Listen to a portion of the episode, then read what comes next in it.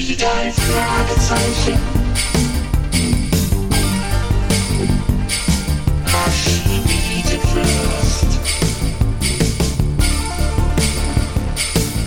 Das ist der Podcast mit Pechling und Andreas Fröhlich.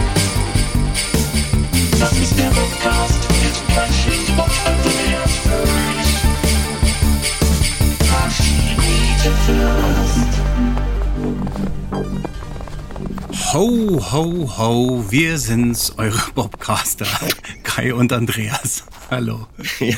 Hi Leute. Tja, ähm, ihr müsst heute ein bisschen tapfer sein, denn wir gehen mal wieder in eine kleine Pause und diesmal in eine Weihnachts- beziehungsweise in eine Winterpause. So ist es. Ja, Leider. das stimmt, das tun wir. Es war aber auch ein ganz schön vollgepackter Herbst, muss ich sagen. Wir haben ja nicht nur Total, gebobcastet wie die Wilden, sondern auch die Taipan-Tournee erfolgreich zu Ende gebracht. Wie war das für dich, Andreas? Hast du Spaß gehabt? Äh, Auf jeden Fall, auf jeden Fall. Spaß haben wir alle gehabt. Äh, Ich muss das jetzt aber erst noch mal ein bisschen sacken lassen, weil das ist ja noch gar nicht so lange her. Aber was ich festgestellt habe oder wie wir uns alle gefühlt haben, es war wirklich diesmal für alle Beteiligten, glaube ich, wirklich die beste Tour überhaupt. Ja. Da sind wir uns eigentlich alle ziemlich einig. Das Team war wirklich nie besser und die Stimmung untereinander war wirklich so harmonisch wie nie zuvor. Aber ganz ehrlich, am meisten beeindruckt war ich vom Publikum. Ich war wirklich so überwältigt, dass so viele Leute gekommen sind. Teilweise haben die ja wirklich zweieinhalb Jahre auf uns gewartet. Und wenn wir da auf die Bühne gerannt sind, in Nürnberg, in äh, Zürich waren wir auch, in Wien, in Hamburg, in diesen ganzen tollen, großen Hallen, mit was für einer Freude und mit was für einer Begeisterung wir da empfangen wurden, das hat mich echt eigentlich fast jedes Mal wirklich immer äh, total runtergehauen vor Freude, vor Begeisterung und vor Emotionen, wenn die einem zujubeln. Und das war wirklich was ganz Besonderes. Und es waren 42 Vorstellungen, 340.000 Zuschauer, das hatten wir noch nie. Und Mhm. ähm, das war ein Geschenk, absolut. Ich fand es auch, das Publikum war toll und wir haben tatsächlich hier mal ein paar Stimmen eingefangen während der Tour und hören uns jetzt mal an, was die Fans so alles zu sagen hatten. Der Superfan. Ich bin weit hergereist und Nostalgie, Kindheit und Ekstase. Ja, also ich muss ehrlich sagen, seitdem es den Bobcast gibt, ist es irgendwie jetzt Andreas Fröhlich, aber ich glaube, das ist einfach er als Mensch. Lieblingsdetektiv ist Peter. Spannung, Unterhaltung, Spaß. Ich bin einfach drei Fragezeichen-Fan mit Leib und Seele. Stilvoll, jung und abenteuerlich. Ja, ich fand's auch wirklich toll. Ich habe euch ja mehrmals besucht da zum Tourauftakt in Nürnberg, haben wir Ja. ja noch mal einen Tag geprobt und dann war ich auch noch mal in Hamburg dabei an beiden Abenden, denn da haben wir ja eine DVD aufgezeichnet. Richtig. Und äh, darauf kann man sich auch schon freuen. Das wird toll, glaube ich. Also, es war viel los und jetzt brauchen wir wirklich mal eine kleine Pause, bevor wir das tun. Allerdings mal wieder ein Blick in unseren Briefkasten.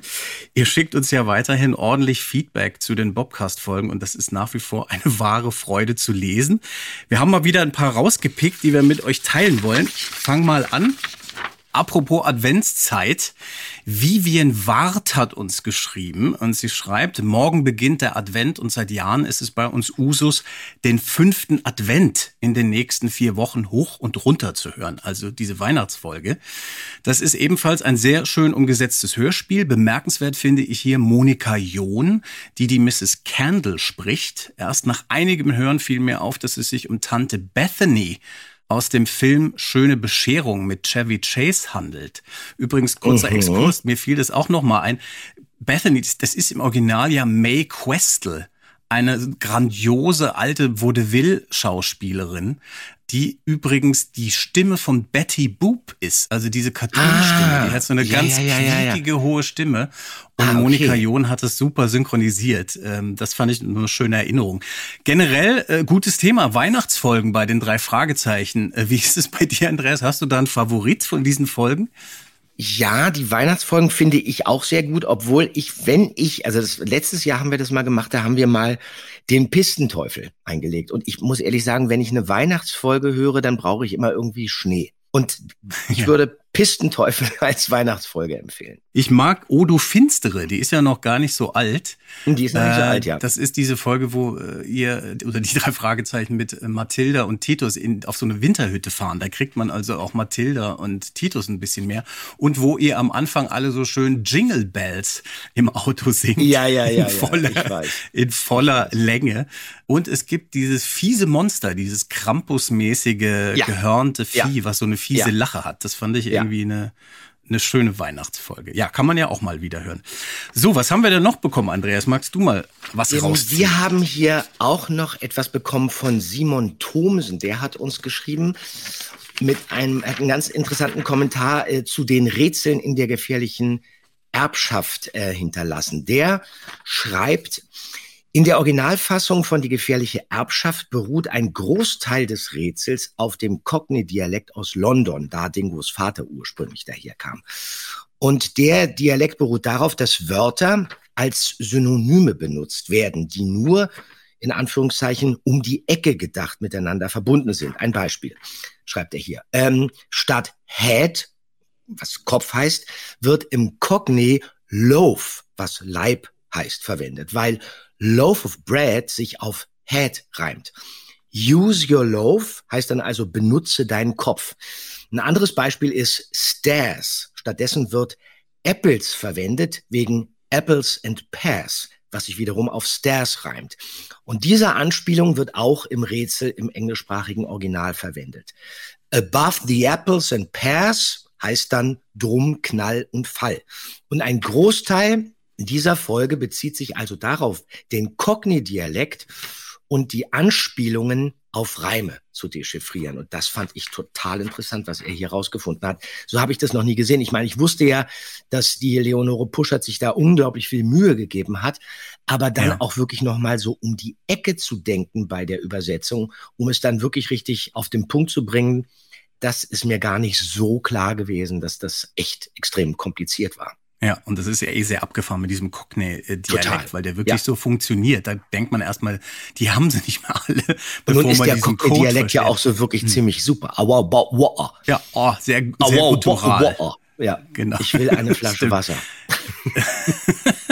Ja, also a war eine tolle Zu. A bo a ja.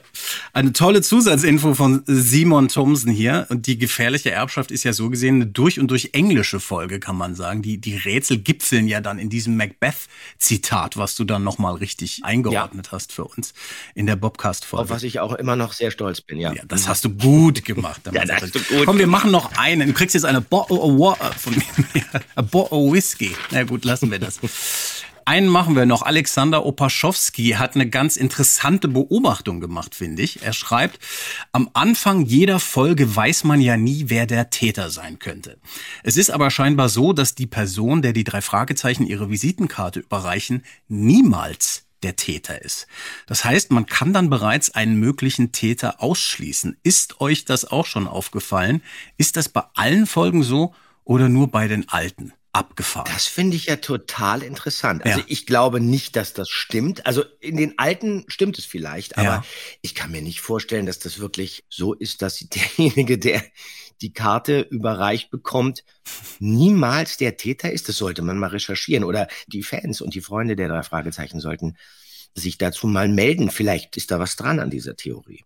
Das stimmt. Das ist doch eine schöne Aufgabe jetzt für die Winterpause. Ihr geht es mal durch und macht eine empirische Studie dazu. Das wollen Ja, wir, wollen wir gerne Total. hören. Ja, Also gespannt. habt vielen Dank und schickt uns weiterhin so fleißig Feedback an unsere E-Mail-Adresse bobcast at drei Fragezeichen.de. Äh, halt, Kai, eine Sache ist noch ganz wichtig. Guck mal, was ich hier habe. Die ähm, Hörer können es leider nicht sehen, aber guck dir das an.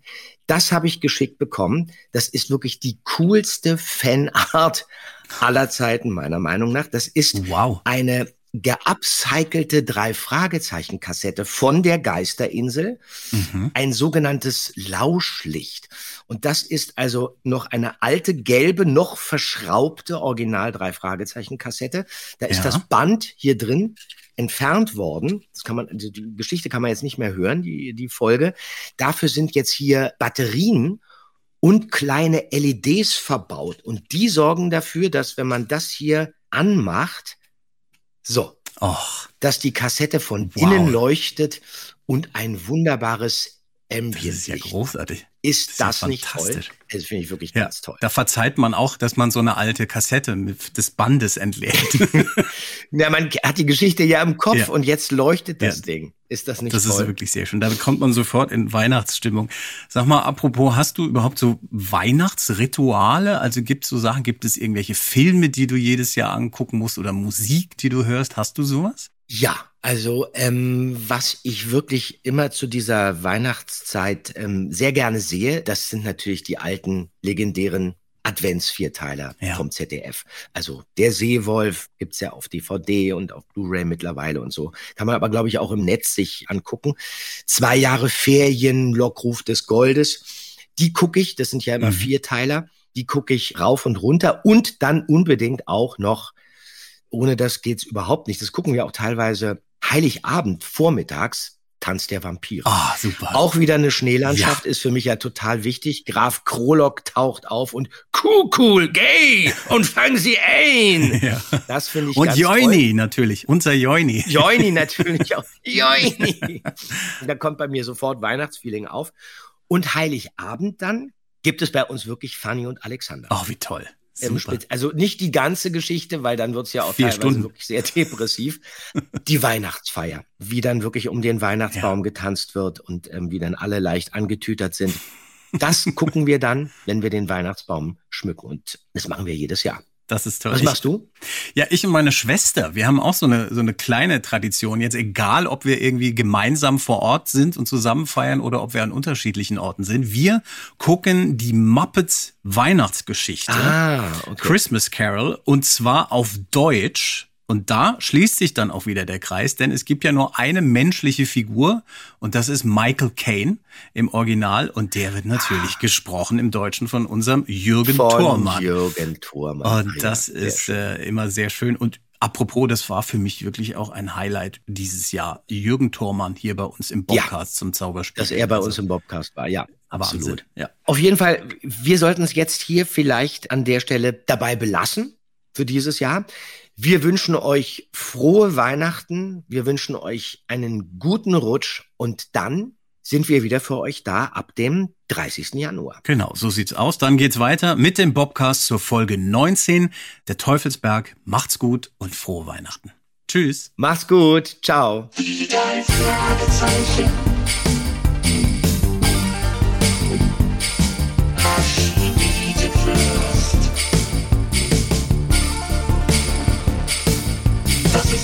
Podcast mit Pechling und Andreas Fröhlich. Das ist der Podcast mit Pechling und Andreas Fröhlich. Maschinenfürst.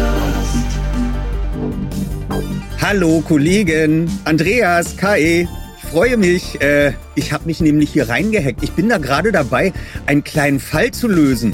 Denn ähm, im ganzen äh, Geschichtsverlauf der drei Fragezeichen kann ich mich erinnern, bin ich ja doch ziemlich viel mit anwesend und ich habe da unglaublich viel Geschichten drüber zu erzählen. Ich frage mich, wann ich denn mal im Bobcast darüber reden darf. Ich freue mich auf jeden Fall auf die neuen Folgen.